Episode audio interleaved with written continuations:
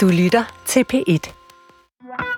Så længe vi sælger våre frihetsgoder for en pakke snør, så er det jo ikke så mye at slåss for.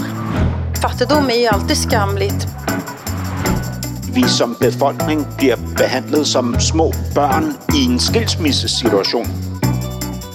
Norsken, svensken og dansken med Hilde Sandvik, Osa Linderborg og Hassan Prejsler.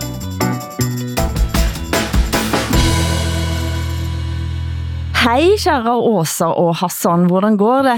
Åsa, hvordan har du det? Hösten har börjat komma till eh, Stockholm där jag sitter. Det är vackert, solen står högt på himlen.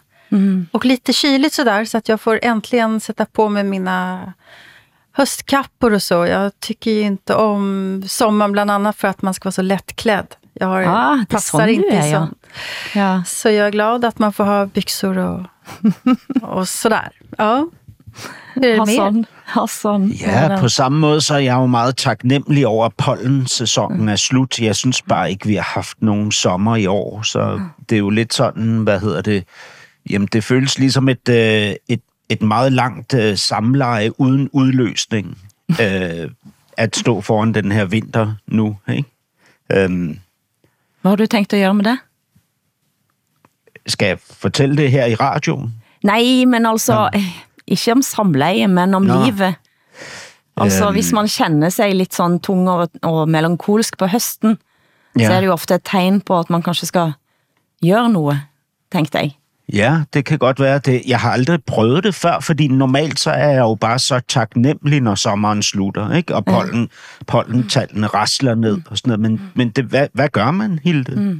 Hvad kan man gøre? Nej, jeg, nej, jeg vet ikke. Altså, det er, nej, øh, Jag älskar hösten för att då är, då är det legitimt att arbeta. Annars så, alltid på, när, när man har semester, då ska man liksom vara ledig och man ska visa att man kan vara ledig. Och det är liksom lite status. ja. Och jag är väldigt dålig på att vara ledig. Jag, jag, mitt, mina största intressen ligger i mitt arbete och det är lite sorgligt kanske. Ja. Men också min styrka. Nu får man arbeta utan att, utan att behöva be om ursäkt för det. Oh, jamfør og be om ursäkt også, for jeg sitter og har lidt vondt i magen. eh, for vi møttes jo i helgen i Göteborg på bokmessen, der vi var altså inviteret for at være med, og det er jo udgangspunktet staselig.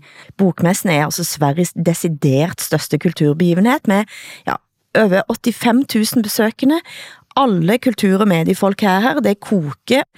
Vi fikk til og med velge når vi helst ville på. Vi valgte lørdagen, når det er åpent for alle. Scenen var et stort åpent område, og da vi kom, så var det alt begyndt at blive fuldt. Eh, Det var vår første gang på svensk mark sammen, og så etterpå så lurte jeg på, hvad var det som skedde her egentlig? Eh, det var jo en milepæl, hver gang som vi møter folk, ja, vi har nå været i Danmark, og vi har været lidt rundt i Norge, så sitter vi på scenen og sender smiger og smeking til publikummet vårt, for vi vil jo bli likt.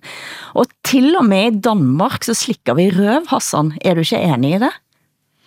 Jo, og det, det var jeg egentlig forundret over nu, når jeg tænker over det, fordi jeg, jeg kan huske, at jeg tydeligt meddelt jer, at, øh, at danskerne kan godt lide, at man er meget direkte, altså Ja. ja. at konfrontere danskerne, ironisere, øh, måske endda latterliggøre dem. Ikke? Ja. Det, det synes vi er sjovt i Ja. Danmark. Men I var så, I var så, vi var så høflige og ja, underdanige på en eller anden måde, måske over for det danske publikum, eller i hvert fald øhm, meget øh, ordentlige. Ja. Men så kommer vi endelig til det forjætter Sverige. Og hvad skedde der? Åsa? Nå, alltså vi och ni hade ju en helt annan inställning. Alltså när jag är i Norge och Danmark, då plussar jag era länder väldigt mycket av, av hela mitt hjärta också. Jag tycker väldigt mycket om Norge och Danmark.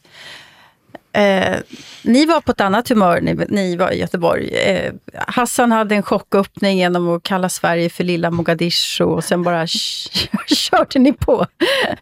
och ni var oerhört hårda mot Sverige. Och jag sa inte emot heller, ska jag säga. Utan eh, vi pratade om de svenska, det svenska tillståndet, som ni uttrycker det. Och eh, det blev ju väldigt hårda ord om, om Sverige. Publiken satt ju kvar och eh, vi fick varma applåder efteråt och sådär. Men det är klart att jag funderat lite över att eh, vi beter oss så annorlunda mot, eh, mot Sverige än mot Norge och Danmark när vi mm. är där. Jag vet inte varför det blir så. Har ni någon idé om det eller? Ja, Hassan, hvad, hvad har du tænkt på etterpå? Jamen, jeg, jeg har tænkt flere forskellige ting. Altså, øh, når, når jeg, øh, jeg sammenligner jo ikke, hvad hedder det, Jødeborg med Mogadishu, men, men citeret en, øh, en, en, en dansk højrefløjsdebattør, som har sammenlignet, øh, hvad hedder det, Ja, jeg tror endda, det var Stockholm. Ja, men du, du citerar ju för att du tyckte mm. att det var ja, altså, fanns også en samling jeg, i det. At det her måste ni indse. Og, ja, men også fordi det er jo morsomt. Altså, jeg, jeg startede jo også med at kalde Skåne, Blekinge og Halland for Donbass øh, mm, Ja, det var der, du starter. altså, at, øh, at, hvad hedder det, at Sverige har stjålet øh, øh, øh, altså det, det, øh, det østligste Danmark. Ikke? Ligesom Sverige har taget Norge fra Dan. Ja, men det er jo gammelt. Altså, det er jo, det er jo morsomt. Det er jo en gammel... Ja, men, men jeg bemærker jo, at der ikke er nogen, der rigtig griner. Mm. Uh, og, og jeg troede, at jeg måske ikke var tydelig nok, eller, eller hvad kan man sige, uh, markant nok i min mm. ironi. Så jeg skruede op for ironien. Mm. Ikke? Altså, uh, og tænkte, at jeg må være mere artikuleret, så de forstår mit sprog, og så må jeg være mere radikal i den her ironi jo. Fordi hvis folk ikke griner, har vi jo lært i Danmark, så er det fordi din ironi, din ironiske sans ikke var tilstrækkelig. Altså, du Nej. var ikke dygtig nok, ikke? Og um, grine er selvfølgelig på dansk, det er at le. Altså, ja. i, grine i, ja. i Norge er jo at gråte, men du mener altså le. Men, ja. men altså, jeg ved ikke, om du husker det sikkert, Hilde, men vi mødte jo en mand på vej tilbage i mm. lufthavnen, som vi talte med. Han var sådan globalt sammensat med en mor fra her og en far fra der. Og sådan noget. Han havde boet 15 år i Danmark, og nu var han flyttet til Göteborg. Mm. Og han kan rigtig godt lide den svenske øh, virksomhedskultur. Og han kunne også godt lide alvoren, men han sagde, at de første år var rigtig, rigtig svære, fordi hans ironi, som var meget automatisk efter alle de år i Danmark, den slog som en lussing i ansigtet på hans kolleger på den, på den nye svenske arbejdsplads. Ikke? Mm. Så var jeg, jeg var inde og kigge på ambassaden, den danske ambassade i Stockholms hjemmeside, og I ved, der ligger jo altid sådan nogle advarsler øh, rejs øh, ikke uden for Beirut, når du er i Libanon, fordi der er øh, demonstrationer og risiko for øh, kidnapning mm. øh, osv. I Sverige, på den, på den danske ambassade i Sverige, ligger der også en meget markant advarsel. Ja. Øh, og der står simpelthen på ambassadens hjemmeside, der er stor forskel på dansk og svensk humor, og i hvilke sammenhæng den bør anvendes. Og så står der en forsigtighed bør iagtages med dansk humor, som bygger på ironi, og som ofte kan misforstås. Ikke? Og, så, og så siger man simpelthen, så siger de videre fra ambassadens side, at det, du skal ironisere over, det skal du lade svenskerne gøre selv, fordi hvis du ironiserer over dem, så vil de tage det som en kritik. Ikke? Mm-hmm. For eksempel er begrebet forbuds-Sverige, mm. øh, som peger på alle restriktionerne på, på herunder på alkoholområdet. Det må man ikke som dansker ironisere over, når du sidder der i en, i en, øhm, i en, i en forhandlingssituation på vegne af din virksomhed. Så går det galt. Ikke? Mm. Sådan advarer ambassaden. Mm.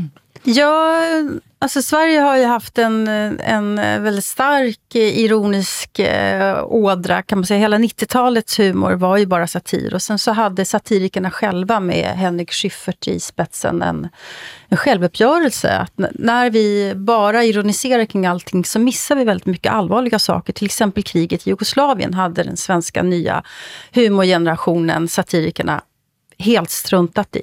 Mm -hmm. eh, så vi, det är inte så att vi inte har, har ironi i Sverige, men den är ju inte som, det är inte som den i Danmark. Men jag uppfattade ju inte, jag heller som känner dig Hassan, att det var ironi när du drar upp eh, och jämför eh, Sverige med lilla Mogadishu. Jag kände att det, var, det här var på allvar. Det här var vad, vad, vad, vad du ville säga. Och jag, jag, jag sa inte emot, utan det, det är ju väldigt, väldigt allvarligt det som händer i Sverige. Sverige är ett land i kris vad gäller våld och, eh, och, an, och andra saker. Men vad jag tänker också, när vi har pratat om Sverige i den här podden i, i så många år nu, att vi glömmer att säga att Sverige också är ett på många sätt ett, ett fantastiskt land. Det är Mm. välfungerande, det är vänligt, det är kreativt, innovativt och så vidare. Eh, vi, vi, vi pratar aldrig riktigt om det på samma sätt som vi oftast gör med Norge, skulle jag säga. Utan vi har olika förhållningssätt till, till, eh, till varandra och till våra länder i den här podden. Och det avspeglade sig i Göteborg. Eh, och ehm, ja, det, jag uppfattar inte heller riktigt ironin. Men det var jo, jeg havde til og med tænkt, at jeg skulle hylde Anders Tegnell ja, men det fra är scenen. Sant? Ja, jeg havde Men det blev at også, sige, at, det blev også det blev også- ironisk. Ja, det blev også ironisk, for alt som på en måte kunne bli Altså, det blev så skrudd til og skrudd op, og jeg har tænkt så mye på det. Jeg har jo et langt kærlighedsforhold til Sverige. Jag ska också säga att Sverige har ju de senaste 20 åren blivit ett mycket allvarligare land än vi var tidigare. Och som vi har pratat om ofta så är ju konfliktnivån mycket högre i Sverige också.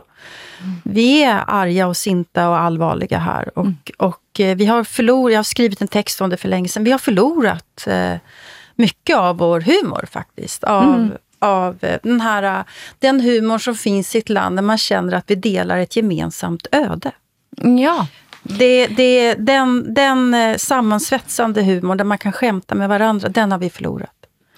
den sammensvejser humoren i Norge har jo alltid og til alle tider været at gøre narr av svenskene.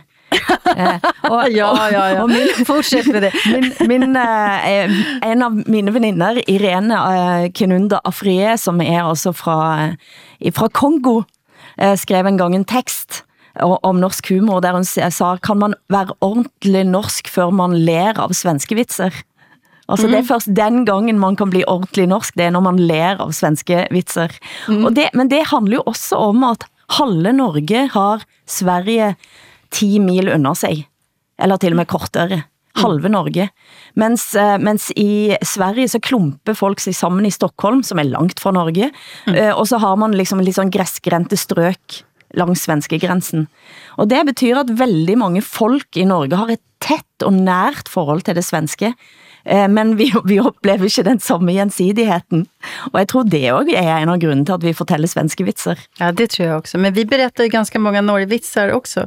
Ja. Men, men de har ju lite, de har ju lite tappat eh, i styrka på något sätt när, eh, när ni har blivit så himla rika och framgångsrika och sådär. Så att, Men jeg kan Det- trøste, jeg kan trøste dig med at uh, det er ikke alltid nordmænd heller forstår danske vitser om, uh, om oss. Det er der, det. der, tapper vi, der tapper vi det. Og jeg læste, jeg læste at da- danskene um, blir advart mot at snakke om nationalisme med nordmænd, for eksempel. For, fordi, det, og det kanskje ikke passer sig heller, når det var danskene vi på en måte slet os løs fra, før svenskene. Nej, det er rigtigt. Altså, det man jo kan sige med humoren i, i forhold til Norge, det er, at de øh, vidigheder, vi fortalte om Norge i min barndom og ungdom, de er, ikke, de er jo ikke gyldige længere, fordi det, som norsk kultur er i dag, som vi ser det fra Danmark, er noget helt, helt andet, ikke? Altså, det er jo skrupelløs, øh, hvad hedder det, neokapitalisme, ikke? Øhm, øh, så, så, øh, og, og før i tiden, så var det jo øh, bunderøvskulturen. Altså før-. Ja, fjeldaberne, ikke? Og man, man, ja, det var det, man lå af. Du hører norsken, svensken og dansken.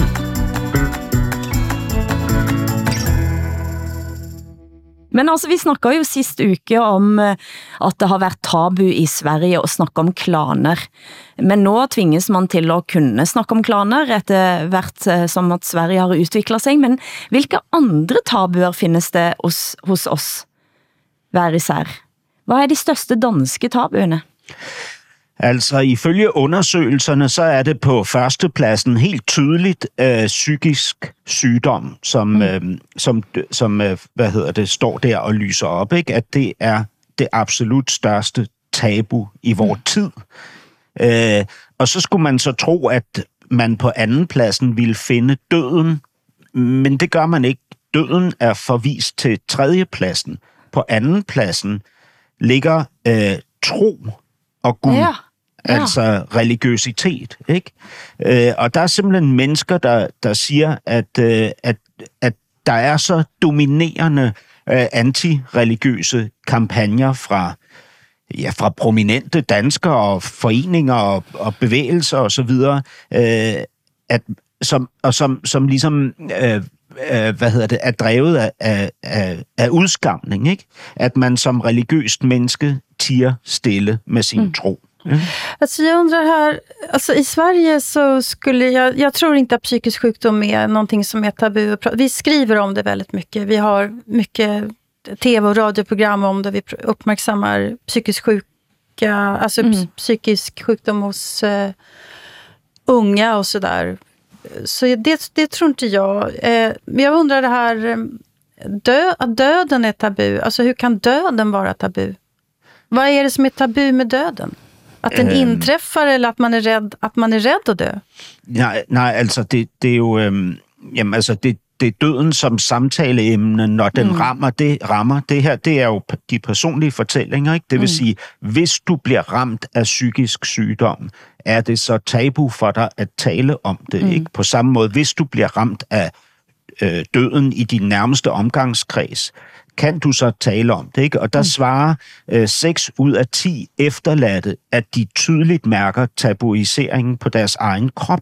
Altså, de har simpelthen oplevet, at personer i deres omgangskreds holder afstand og undgår mm. dem, fordi de ikke ved, hvad de skal gøre eller Ja, men sige. då förstår jag. Därför att, men alltså, kris, människor i kris är ju frånstötande eh, mm, för sin ja. vän. Så det, så det förstår jag. Men jag, vad jag tänker med tabuer, det är väl vad som är svårt att prata om i offentligheten. Alltså finns mm. det finns det eh, saker som är no-no att skriva om eller prata om i ett sånt här mm. program till exempel. Då, då tycker jag det är intressant med religiositet. Eh, att man inte vågar erkänna att man är, att man är religiös i, i Danmark. Jag skulle säga att i Sverige är det lite tvärtom. Att vi börjar nu, det börjar nu bli svårt att kritisera religioner. Därför att vi ska visa, ja. eh, visa vad heter det, Toler, tolerans är ju fel ord, men vi ska visa respekt för eh, eh, all, alla som har en annan tro än den här eh, djupt svenska sekulära traditionen som vi har haft väldigt länge. Det, ja. det er interessant. Jeg tror jo kanskje at uh, religion, men altså, det er en ting jeg tænker på, det har jeg kjent på på kroppen også i vårt program, er for eksempel at kritisere eller problematisere uh, det samiske spørgsmålet for eksempel. Det er jo sådan, bare at sige det højt er jo næsten det, vanskelig. Det är svårt i Sverige Det också. tabu. Det, ja, det skulle jag också säga. Det måste finnas en rätt, ett, ett rätt det finns ett rätt förhållningssätt här. Ja, ett rätt mm. hållningssätt, og hvis man mm. på en måte stiller nogen spørgsmål om hvem ejer eh, vidder, eh, altså mineraler, vand, eh, sant, alle mm. de spørgsmålene der. Der findes der nogle ytterst få skribenter, som, som går ind i, eh, og så overlater man resten til kommentarfeltstroll. Det. Eh, og det er jo altid det som kan ske da, når der er store spørgsmål man ikke tar skikkelig op. Men bare snakke højt om det er vanskelig. Men jeg prøvde, jeg, jeg stilte et spørgsmål på min egen Facebook-væg, og fik over, eh, altså jeg fik snart 450 svar. Oj. Eh, mye handler om fattigdom. Ja. Altså det at være fattig. Eh, men, men, eh, men altså, mm. som personlig oplevelse, eller som samfundstabu? Mm. Jeg, tror, altså. jeg tror det er begge deler, det snakker om. Yeah. Det tror jag också. Ja. Det tror jag också. Alltså fattigdom är ju alltid skamligt, men nu när, när medelklassen inte längre kan konsumera som tidigare därför att vi sitter fast med våra eh, bolån och räntor och sådär. Mm. Och medelklassen börjar förlora sina arbeten därför att mm. vi, vi slås ut helt enkelt av den nya tekniken och så. Det kommer att bli tabu. Det, jeg skulle det, sige det, det er tabu. Mycket skamligt. Ja. Mycket ja. skamligt. Men der er, altså, sammen med eh, fattigdom, eh, så er den nye økonomiske overklassen mm -hmm. et tabu i Norge. Mm. Og, jeg, og det, det har jeg begyndt at kende selv. Jeg vet ikke om jeg kalder det tabu, eller om det er noget andet, men eh, jeg har begyndt at tænke mye mer på hvem det er, som kommer til arve for eksempel, i Norge. Mm. Eh, og folk som arver sine forældre i Oslo, de får et forsprang som ingen andre næsten ingen andre i landet får. Og jeg har begyndt at mærke nå, dette her er veldig pinligt at snakke om, men jeg ser at når jeg har eh, venner i sociale medier eh, som eh, siger, nå er barndomshjemmet eh, ute for salg, generationsboligen skal sælges, så går jeg ind, og så klikker jeg på værdien, og så tænker jeg, ja, selvfølgelig, du er en av de du, som kommer til at arve. Ja. Eh, og det at snakke om arv i det hele tatt, det er liksom noe i liksom det der opkomlings-Norge, som du snakker om, Hassan. Det, det snakker vi aldrig om. Nej, det gör vi inte i Sverige heller. Det, det kan jeg säga. Altså, når, når, når man ser på Exit-tv-serien, Hilde, så sidder man ikke og tænker, at I lider under et, et uh, tabu i forhold til at tale om den nye Nej. økonomiske klasse. Nej, men det er, det er jo netop det da, at uh, det er... Vi snakker veldig lite om at det kommer til at blive en veldig stor forskel på folk i Norge etter hvert. I Sverige. Vi, andet baseret på arv. ja, i Sverige har vi ju avskaffat arvsskatten till exempel. Eh, Förmögenhetsskatten också. Så att det, det är enorma skillnader i, i levnadsstandard. Eh, på, Altså- grund av, på grund av det här. Så, Mine børn kommer jo til at arve en kapital, som ikke er særskilt imponerende. Altså, øh, men de, med, altså en økonomisk kapital, men de kommer jo til at arve en kulturel kapital fra mm. øh, deres øh, mor og far, som, øh, som er, ja, ja, som jeg som jeg faktisk mener, uden at ville sidde her og prale, som jeg faktisk mener har meget, meget, meget stor væ- værdi for deres fremtidige Absolut. muligheder. ja, ja, ja, ikke? mina barn också. Är det så. Det er Et det, jeg trøster mig med, når jeg, ser på de, når jeg ser på de husene, som nogle af mine venner lægger ut for salg, så, så, ser, så tænker jeg, også, jeg har givet de noe, jeg tog de med på teater.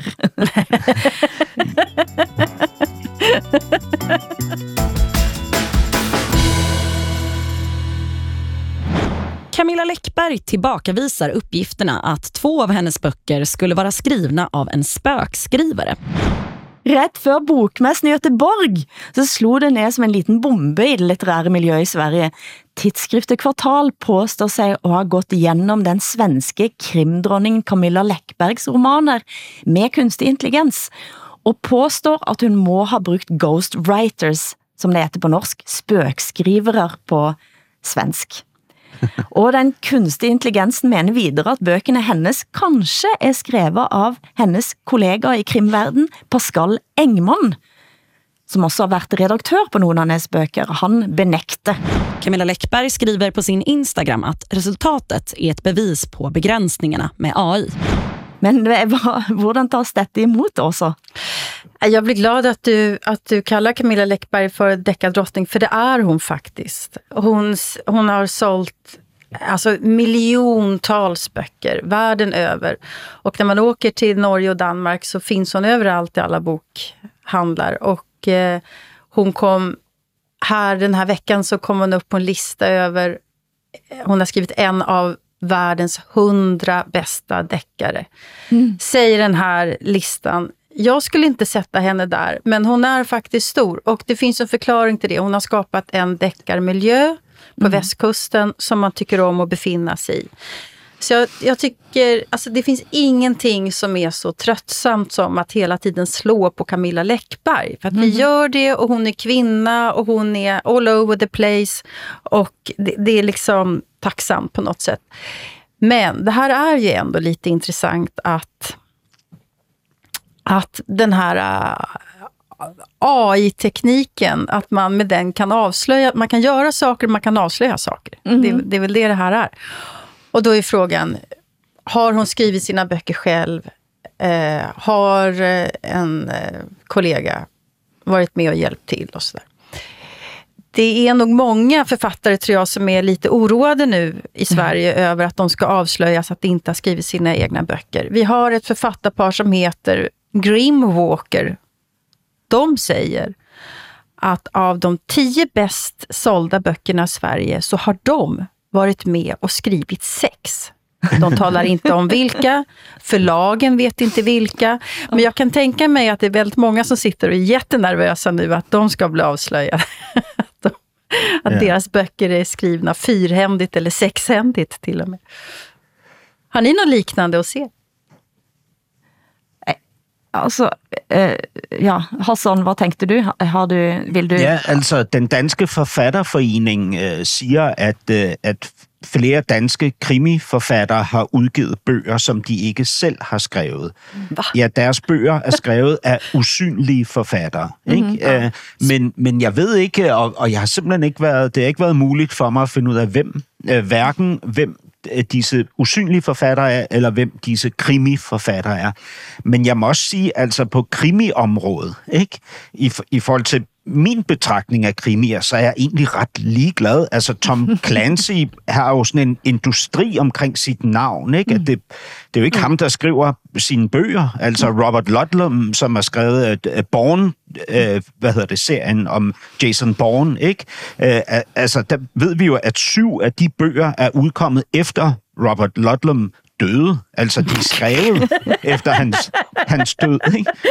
Uh, så, så, så what the fuck, krimier, det er jo lige meget. Men jeg tror også, det er lidt noget med, hvordan jeg betragter krimier, hvordan vi måske i Danmark ser på krimier, altså som noget, øh, som egentlig er, er lidt industrielt, øh, mm. og, og noget, som er øh, altså, letbenet underholdning. Og jeg ved, at man i Sverige, i hvert fald historisk, beundrer sine krimier, altså betragter vi. dem som meget værdifulde, ikke? Altså opbyggelige og, Mm. og, og også, hvad kan man sige, med, med et moralsk indhold, ikke? Ja. I forhold Gud, til yes. det omgivende samfund. Främsta samhällskritiska litteraturen finns Ja, ju det, bland altså annat. Sjøvald og Vallø var Ja, jo visst. en start eh, på hele denne nordiske krimbølgen egentlig, Ja. fordi det, det har smutt ind i, i Danmark også. Och har betytt mycket för amerikansk krim också har de gjort. Så att vi lite hvis vi snakker om eh, Lille Mogadishu, så må jeg jo sige, at eh, det var først i svensk krim, at jeg fik læse indsiden av noget af det, som skedde i forstedene.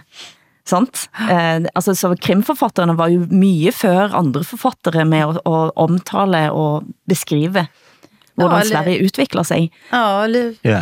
får jag ge ett tips när vi pratar Ja. om det här? Ehm, Det är ju Nobelprisvecka i Sverige och på Netflix nu så kan man se Björn Runges film The Wife med Glenn Close i huvudrollen och Okej. eh, bland annat. Och den, den var eh, Oscars-nominerad för, tror jag, tre, fyra år sedan. Den handlar om en Nobelprisvinnare i litteratur. Det är egentligen hans fru som har skrivit böckerna. Så vem har Ja, fått det här intressant. Nobelpriset? Ah, ja. Det är en riktigt fin film. Den vill, kan jag rekommendera. Og Ja. den diskussionen har vi haft i Norge, blant andet med en av de såkaldt store fire, Jonas Lie. Der, eh, der diskussionen har været, var det egentlig hans kone som skrev? Så Just dette, dette er jo ikke nyt. Det, var, det er jo ikke nyt. Men, Ja, altså, ja. da, øh, hva- det kunne også være interessant, hvis det i virkeligheden er, er hvad hedder hun, Maj Brostrøm, hedder hun det? Øh, Knavsgaards... Nej, Lin, Linda Boslund. Linda Brostrøm, hvis det i virkeligheden er hende, der har skrevet øh, øh, kamp. Knavsgaards øh, seks evighedsbind, ikke? Om, om hans kamp med liv. Men, Egentligen är det inte jag som sitter här och pratar, utan det är en helt annan, men jag ska inte säga vem det är. Nej, men jeg, jeg tænker, at, at det er jo, altså, hvi- hvis man bevæger sig over i det skønlitterære, så er det jo mere interessant, ikke? Og især det autofiktive, ikke? Fordi Ville Knavsgaards bøger ligesom overhovedet have nogen som helst gang på jorden, øh, hvis de var skrevet af andre, ikke? Mm. Eller hvad med H.C. Andersen, eller øh, J.K. Rowling, eller Eller Shakespeare. Det er Shakespeare. jo en stor Ja. diskussion. Ja, Ja, just det. Ja, og der er jo nogen, der mener, at hans navn i virkeligheden dækkede over et kunstnerkollektiv, Ja, ja, ja, kunne man ja, ja. kalde dem, ikke? Ja, ligesom Warhol. Ja. Ja. Du lyssnar på norsken, svensken och dansken. Men hvad er det vi har sagt her hos oss, Hassan? At det måtte være økonomiske motiver bak Danmarks nye blasfemilov. Og nå har det altså kommet for en dag. Det var smørret som var utslagsgivende. Nærmere bestemt smør til den muslimske verden fra Arla. Dette er ganske pin Dette er pinligt. ja. Al- altså ikke kun smør, men også ost og, og mælk. Ikke? Altså mejeriprodukter fra mejerigiganten Arla. Ja, altså det er jo ret vildt, at den her regering ligesom har insisteret på, sammen med dansk industri, at der simpelthen ikke har været nogen som helst andre motiver bag loven mod koranafbrændingen end øh, det, at det er et moralsk spørgsmål. Ikke? At det handler om respekt for andre, om danskernes ja. sikkerhed, om synet på Danmark ude i verden, øh, om krigen i Ukraine og Danmarks diplomatiske anseelse osv. Ikke? Og nu har øh, avisen Berlingske via agtindsigt opdaget, at der har været intens kommunikation mellem mejerigiganten Arla og øh, blandt andet udenrigsminister Lars Løkke Rasmussen mm. øh, i dagene, i, i tiden op til, at, øh, at den her koranlov blev fremlagt. Ikke? Jeg har været inde og tjekke de her ting. Ikke? Altså i 2023 er Arla lige så store i Mellemøsten som i Danmark. Ikke? Oj. Øhm, Mm, det er og, og mens det europæiske marked har været rigtig hårdt ramt af inflation, så er der fuld fart på Arlas brands i Mellemøsten. Mm. Ikke? Arla panikkede, fordi under øh, Koran-Mohammed-krisen mm. øh, i 20, øh, 2005 og 6, øh, der var Arla et af de danske selskaber, som blev allerhårdest ramt af boykot i de muslimske lande. Ikke? Og det har nok kostet Danmark øh, op mod 2 milliarder kroner i tabt dansk eksport oh, dengang. Ikke? Og øh, Arla mistede nok selv en halv milliard danske kroner i tabt eksport ikke? under den sidste boykot. Og Arla pressede på ikke på regeringen. Øhm, og, og kom jo så igennem med sine ønsker, og takkede også Lars Løkke efterfølgende ja, for den det var store sånn, indsats. Takk, Lars. Takk, Ja. Lars, sto det. Tak, Lars, fra, fra Arlas Mellemøst-chef, ikke? Som ikke ønsker at udtale sig øh, til medierne. Når ja. medierne spørger ham, hvilken påvirkning har du haft, så siger han, jeg er bare en ostesælger i Mellemøsten. Men Jesus Kristus. Men, men alltså jag tycker det här är så otroligt intressant och så avslöjande och så provocerande också. Ja. Att ni har ändrat er lagstiftning eh, därför att eh, ni har sagt det handlar, eller ni, regeringen, har sagt det handlar om att vi ska inte kränka människor, det handlar om Danmarks säkerhet. Och så visar det sig att det handlar bara om att sälja ost och yoghurt till Saudiarabien. I Sverige har vi ju varit med om något liknande nu. Vi, vi är ju på väg, tror jag, att införa en, en, eh, en ny lagstiftning vad gäller koranbränningar. Vi har ändrat vår, eh, vår lagstiftning vad gäller demonstrationsfrihet, eh, rättssäkerhet och så vidare på grund av att Sverige ska gå med i NATO, därför att vi eh, tror att det är det här vad Erdogan vill. Det vill han ju också. Men nu har det visat sig att varför Turkiet säger nej till svenskt medlemskap i NATO, det är därför att de ännu inte har fått löfte från USA om att köpa de här eh, amerikanska planen F35. Så vi kan ändra vår lagstiftning mycket som helst, men det är ändå USAs eh, flygplan som Erdogan egentligen är ute efter. Så både Danmark och, och Sverige har ju blivit lurade här, vi har blivit dragna vid näsan. Med väldigt högstämda ord och mycket starka känslor. och så ser det egentligen det här det handlar om. Men det minder mig om den gangen Liu Xiaobo, eh, sve- den kinesiske dissidenten, fik Nobels fredspris, og den skulle deles ut med middag i Oslo, og næringsminister Trond Giske den gangen, han lot sin stol stå tom. Ja. Og det, Det er handlar om lax va? det handler om laks og sikkert annen eksport. Just det. Alltså, Kina eh, skulle inte köpa mer lax från, Nej. från Norge. Eh, og det jeg har en eh, veninde som eh, kom fra en højtstående kinesisk familie, som sa, det er det værste du kan gøre med kinesere. De, dere viser dere bare så feige og så svake, Men, men det, er, det er var ikke for, hendes poeng. Helt, helt, helt klart. Altså, det, det, jeg sidder lidt forbløffet tilbage over, øh, det er, at, at jeg føler lidt, at vi som befolkning bliver behandlet som små børn i, mm. i en skilsmissesituation, for eksempel. Mm. Jeg har jo prøvet at blive skilt, og det, man, man fortæller sine sine øh, børn en sandhed, som de kan leve med. Ikke? Som ikke er den egentlige sandhed, men en sandhed, de kan leve med. Ikke? Ja. Og der føler jeg lidt, at vi, vi, vi får udstukket en, en sandhed, som ikke er den egentlige sandhed. Ikke? Fordi hvis vi øh, bøjer vores frihedsrettigheder af hensyn til osteeksporten, ikke? Mm. så vil jeg faktisk gerne vide det. Ja. Jeg, jeg kan egentlig godt synes, at det kan være ok under bestemte omstændigheder. Øh, øh, eller jeg må i hvert fald medregne, at det vil, det vil være et hårdt økonomisk slag for Danmark, hvis vi fastholder vores mm. idealer. Ikke? Men, det, men den bevidsthed vil jeg gerne have som borger. Mm. Jeg ønsker ikke at blive snydt for de informationer. Ikke? Netop og den tilliten, som vi har snakket om mange gange. Men jeg kan jo da sige, at eh, en rasende Lars Løkke ringte til Berlingske og blev intervjuet. Og det intervjuet fik en uventet drejning, da Lars Løkke sa, man må gerne brænde Berlingske. Hvad? sa han. ja. Ja, det var Nej, vel... jo, men, så han det? Altså, Lars Lykke ringede ind uh, til Berlingske og klagede over den her artikelserie, som han mente var konspiratorisk ud over kanten for, mm. hvad, hvad der er tilladeligt, eller acceptabelt i hvert fald, ikke? Ja, altså, jeg, han mener jo ikke, at man skal brænde avisen. Han mener jo, altså, bygningen, eller, eller hvad hedder det, institutionen, han mener jo, at man kan brænde Berlingske lige så godt, som man kan brænde Koranen, ikke? Altså, Jaha. Ja, ja.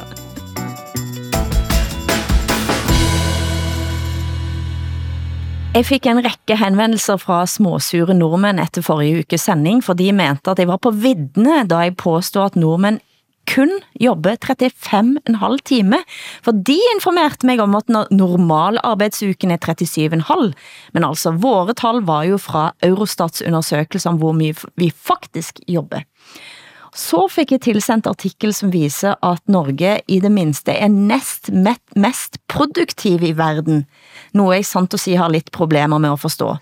Og Danmark og Sverige er heller ikke inne på den top 10-listen.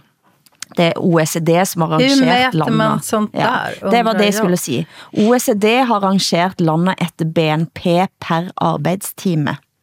Og der tænker jeg, den oljeindtekten vår, den må jo skrue os op på den ja, listen. Verkligen. verkligen. Men det som er interessant med listen, hvis vi tar fjerne Norge ut av denne ligningen, er at det er ingen klar sammenhæng mellem de rike og fattige land og produktivitet. Og de tre landene på topp har et lavere antal arbejdstimer per sysselsatt end snittet. Med andre ord, de som jobber mest er ikke nødvendigvis mest produktive, og det å jobbe mest er heller ikke mest det nødvendigvis å vise igjen på BNP. Og det går jo rett ind i en debatt som danskene har startet nu. Eh, altså, arbejder vi for at leve, eller lever vi for at arbejde? Og det er en underbart bra fråga. Det er ja. et, et fantastisk er spørgsmål. Eksistentiel, som, ja, ja. Som, øh, altså, som, som faktisk øh, den her højrefløjs forfatter og debattør Eva Selsing har stillet. Mm. Det de siger, det er, at vi mennesker gerne skal være sådan en stående ressource for, for, for, for økonomien og for samfundsøkonomien. Og det vil jeg meget nødig have, at vi går i den retning, fordi vi altså arbejder for at leve. Vi skal ikke leve for at arbejde. Men Mette Frederiksen har ret tydeligt markeret, at hun mener noget andet. Altså mm. på sit uh, partis årsmøde sagde hun, uvirksomhed og dogenskab er menneskenes fjender. Ved flid og arbejde kommer de enkelte frem. Ikke? Mm. Og på, på Dansk Industris topmøde i sidste uge, der sagde hun, danskerne er et af de folk i verden med den højeste arbejdsfrekvens. Det er godt, og det skal mm. vi holde fast i. Ikke? Øhm, danskerne skal op i gear og ikke ned i gear. Ikke? Mm. For danskerne opfylder ikke samfundskontrakten, hvis vi begynder at arbejde mindre for for eksempel at prioritere fritid og familie. Ikke? Og det altså, man bryder samfundskontrakten, ja. simpelthen. Og det, altså, en av de som har reageret politisk ordfører i enhedslisten, Pelle Dragstedt, sa til DR, at dette er et brud også totalt med hvad Socialdemokraterne faktisk har stått for. Altid. Ja, helt klart. Altså, ja, ja, absolut. Ja, alltså, ja, men jag tycker det är intressant att en, en, en högerdebattör säg, ställer den här frågan i Danmark. Eh, ska vi leva för att arbeta eller arbeta för att leva? Mm. Eh, och att Pelle Dragstedt, som, som alltså är, är vän, vänster, vänsterordförande i, i Danmark, han säger, vilket han ju har helt rätt i, att den här stigande produktiviteten, den, den använder inte Socialdemokraterna till att, att eh, verka för kortare arbetsdag eller högre mm. löner eller sådär. Utan, utan löntagarna har, har halkat efter. Och, och både högern och vänster kan alltså hitta någonting här. Mm. Det gemensamt, det tycker jag är otroligt spännande. I Sverige så dog ju frågan om arbetstidsförkortning helt och hållet mm, eftersom det är medelklassen som måste driva den. Alltså alla reformer måste medelklassen vara med och driva. Den dog ju i samband med pandemin för att medelklassen har numera hybrid eh, arbetsplatser. Man jobbar lite hemma, lite på kontor och sådär. Så att man har den här flexibiliteten som arbetarklassen aldrig kan få. Och då dog den frågan helt och hållet om arbetstidsförkortning. Men, men det er samfundskontrakt, når vi snakker om, hvorfor er vi i verden? Er vi i verden for at ha en samfundskontrakt med at arbejde. Altså min, min arbeids, jeg vet ikke, jeg kalder det moral engang, men driv, det er jo sådan som din, Åsa, du begyndte ja. indledningsvis med ja, ja. at sige, at, eh, sant? Så, så for mig så er liksom det at arbejde også at leve, det høres jo grusomt ut.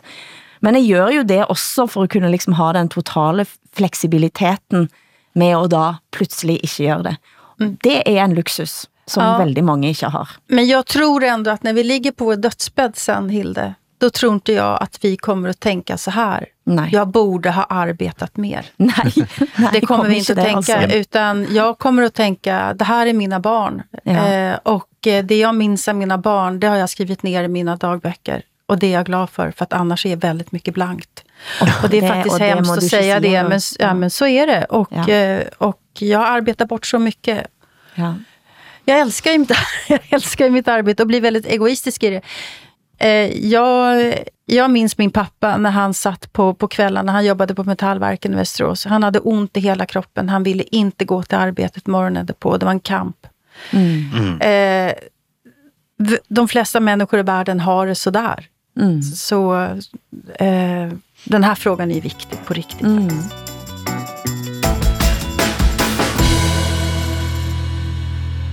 Et spørgsmål som vi tenkte at ta op er, er vi i med at gå lei av Ukrainerstøtten? Det mener en, den svenske kommentatoren Wolfgang Hansson i Aftonbladet. Han peker på flere ting som skedde nå i forrige uke og i helgen, som er dårlig nyt uh, for uh, støtten til Ukraina. Dette er utgangspunkt i det som sker i USA, men vi kan jo ta for oss våre egne land. Hvordan ser det ut nå?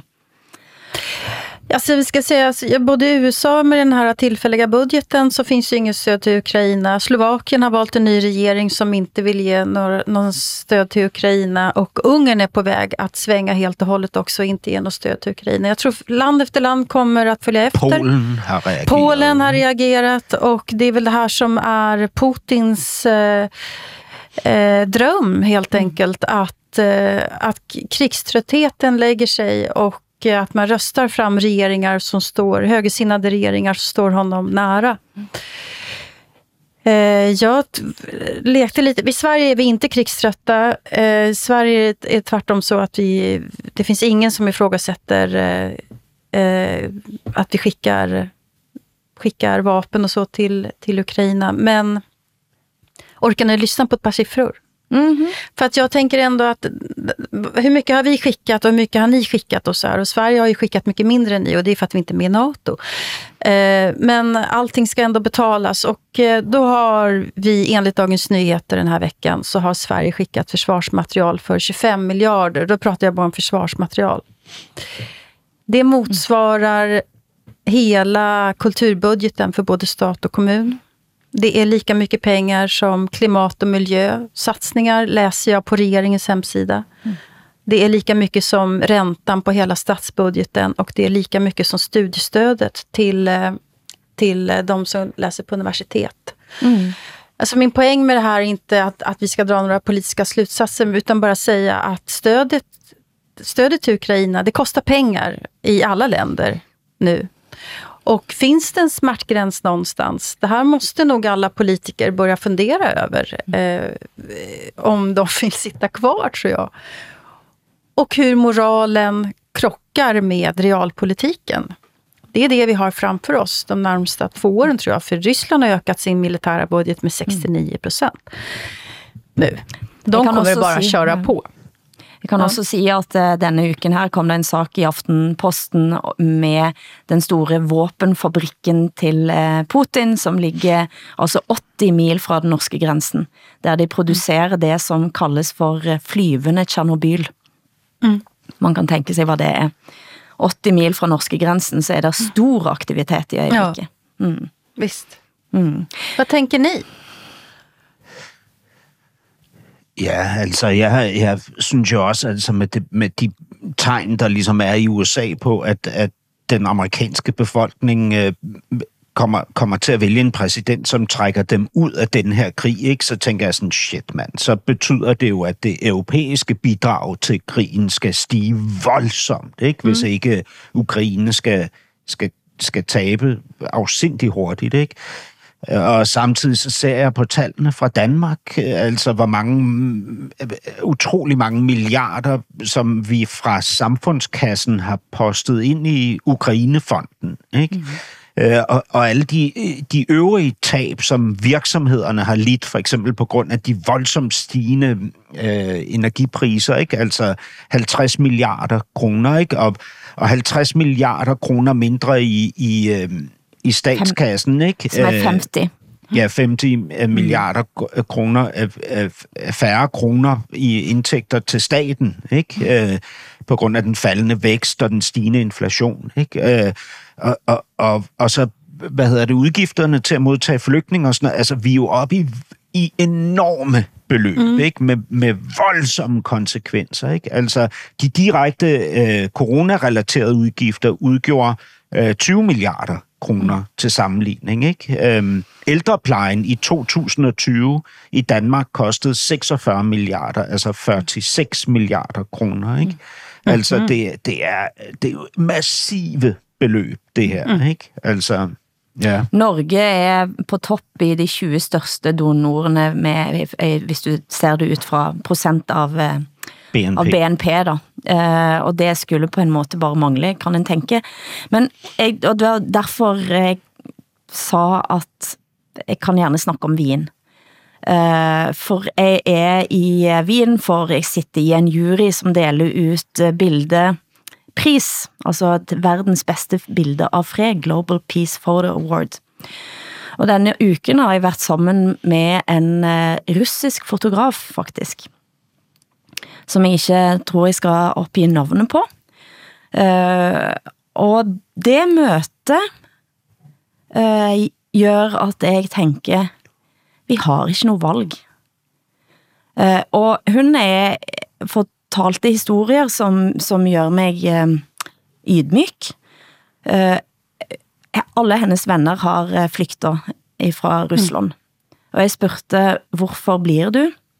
Og hun siger, jeg blir for at se, og jeg blir for at fikse. Og hun er en ung kvinde, mm. eh, som, eh, som lever i, eh, i, altså med veldig mange ting rundt sig, og jobber med frygtelig farlige tema, kan jeg sige. Jag har också en, eh, en rysk journalistkollega som flydde när kriget bröt ut till till Frankrike och som nu är tillbaka i, i Ryssland för att eh, hen tycker att det är, är det enda rätta. Men då, nästa fråga då, om man ska komplicera det här, eh, då är ju frågan så här, varför skickar vi inte hur mycket vapen som helst? Mm. Vad, vad är det som gör att vi inte bara dundrar på med vapen? Eh, vad är det, finns det något intresse från västsidan att det här kriget drar ut på tiden? Mm. Eh, eller är det för att, vi, för att vi är rädda för ryssen eller är det för, mm. att, eh, för att det kostar för mycket? Eller så? Att, att det är väldigt lätt att liksom moraliskt ställa sig på, på Ukrainas sida. Men sen så finns det ju också en materiell verklighet. Mm här som, som jag som sagt tror kommer att få politiska konsekvenser framöver. Och eh, det är väldigt svårt att säga vad, vad just det ska sluta någonstans. Inte i Norden tror jag, men, men i, i andra europeiska länder. Tyskland tror jag till exempel. Mm. Tyskland är ju ett eh, land som plötsligt kan snu. Det kan verkligen snu. Mm. Eh, Frankrike också. Mm. Italien betalar väl inte eh, ett öre. Mm. Har inte gjort på hela tiden. Mm. Nej, så længe vi sælger våre frihetsgoder for en pakke smør, så er det jo ikke så mye at slås for, kan en tænke. Og, og i sidste uke så var NATO's generalsekretær Jens Stoltenberg i Danmark og blev interviewet af Berlingske på engelsk. I mean, we've decided to reach 2% in 2030, six years after the deadline. Where does that leave Denmark? Denmark is an ally that really contributes to our collective defense in many different uh, ways. Uh, first of all, I welcome that Denmark has started to increase defense spending. Jamen, det er så skandaløst. Altså, det er jo, hvad hedder det, det er jo simpelthen ugens skandale, ikke? Det er, at man ligesom, altså med, efter så mange år og, og så meget, og så stor en indsats, ikke? Altså vælger at, mm. at lave og bringe det her interview på engelsk. Ikke? Fra, altså, hvad, hvad, hvad er det for noget? Altså, øhm, Jeg bliver, jeg bliver flau, jeg. Jeg bliver, jeg bliver pinligt berørt både af Stoltenberg og af Berlingske. Det ser ud som teater. Helt klart. Det, det er meget sært. Det, det, ja, ja, fordi man tænker jo, de spiller de her roller for et andet publikums skyld. Netop, altså, netop. End det nordiske. Det Berlingske skriver næsten lidt sådan triumferende er, at eh, Danmark når NATO-målet seks år senere end aftalt, men Jens Stoltenberg roser os allikevel, stod titlen Ja. på, på engelsk. Ja, og hvorfor Men gør han det? Er, det? er det, fordi man altid kommer til Danmark med ros og, Ja, og, det er netop det. og smisk? Smisk, smisk betyder jo forskellige ting på svensk og på, på norsk dansk. Smisk betyder att man slår någon, men Netto. smisk betyder att man smeker någon på danska. Ja. Så att det, Och på det här är ju, ja, på norska också. Ja, ja. Ja. Men jeg kan jo sige, at Jens Stoltenberg, eh, han kan ikke ha fået med sig den finske forsvarsministeren Jan Erik Enestam sin rapport, som kom på opdrag for Nordisk Råd i 2021 om strategisk gennemlysning nordisk civil kriseberedskap. Og der Enestam eh, skriver at svakere kunskaper i nordiske språk indvirker direkte på de nordiske landenes forudsætninger til at samarbejde effektivt og dele information og kommunicere i realtid i en krisesituation. Så Enestam er optaget av at særlig i en krisesituation, så må vi sørge for at vi forstår hverandres språk. Dette har jo vi forstått da, kan man Ja, sige. gud ja. Jag blir rörd när jag Ja. hör det, Det er meget, det er meget smukt. Øh, og, ja, jeg tænker, hvad, hvad hjælper det, at vi har fælles sprog, hvis vi ikke forstår hinandens humor?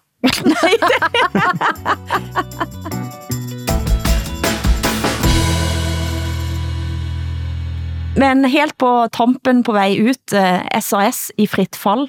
Eh, nå har altså KLM og Air France gått ind og købt næsten 20% av eh, vårt flaggskip. Og hvad skal vi sige? Danskarna ska fortfarande vara huvudägare, så det känns tryggt tycker jag.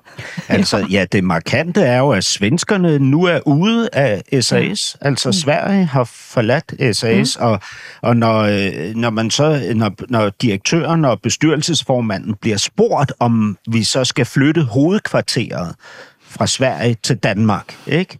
så svarer de, du kan tage Sverige ud af SAS, men du kan ikke tage SAS ud af Sverige. Men Kastrup eh, kommer att stå kvar i alla fall, Hassan. Du har varit så rädd för att Kastrup ska lägga, lägga ner ja. som en gammal gruva, men det kommer inte att ske. Jamen, Kastrup er jo, det, det er jo sådan en kulturborg, ikke? Altså, er I ved, Arne. Jacobsen tegnede jo den første terminal, Ja. som for nogle år siden blev transporteret hen over landingsbanerne til et særligt hjørne, hvor den så kan stå og blive bevaret for al eftertid. Ikke? Men jeg synes, det, det bliver jo interessant at se, hvordan Danmark skal sidde og forhandle med det her globale investeringsfirma, Castle Lake, Ja. ikke? Altså, som jo er en kapitalfond. Ikke? Hvordan, hvordan fungerer nationer og kapitalfonde sammen i, i sådan noget som bevarelsen af et, et selskab, som ikke bare er et selskab, men som er kulturarv? Ikke? Og, Nej, det brukar inte gå så bra tyvärr. nej. Det är... Ja, Få en lidt smør og smøre til lidt der også, så går det nok fint. Ja. Yeah. Knirkefrit. Smöra på. Men altså, eh, vi er nødt til at slutte med en eh, hyldest til Sverige. som en undskyldning, en uforbeholden undskyldning for at vi ikke viste oss ifra vår mest generøse side, og i, i det minste viste empati, da vi besøgte Göteborg og Bokmesson. Og jeg håber at vi får lov til at komme tilbage til Sverige en anden gang, eh, kan jeg si. Eh, men skal vi gå ut på ABBA? The winner takes it all, tycker jag. The winner Det är takes it egentligen all. en skilsmässolåt, men vi kanske kan få ihop det. Vi kanske kan bli ihop igen. Men, men, men Hilde, er det ironisk, det her? Nej, det er det dybeste alvor. Bitte lidt. I don't wanna talk about things we've gone through, though it's hurting me. Now it's history. I played all my cards, and that's what you've done too. Nothing more to say no more race to play. The winner takes it all, the loser standing small.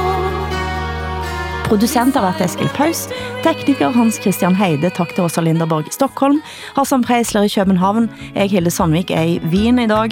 Programmet er produceret av både og for Broen XYZ for NRK, SR og DR, der redaktør for programmet er Ole Jan Larsen. Vi høres igen om en uke, og husk at de nye episoderne lægges ut allerede lørdager i SR Play, DR Lyd og NRK Radio.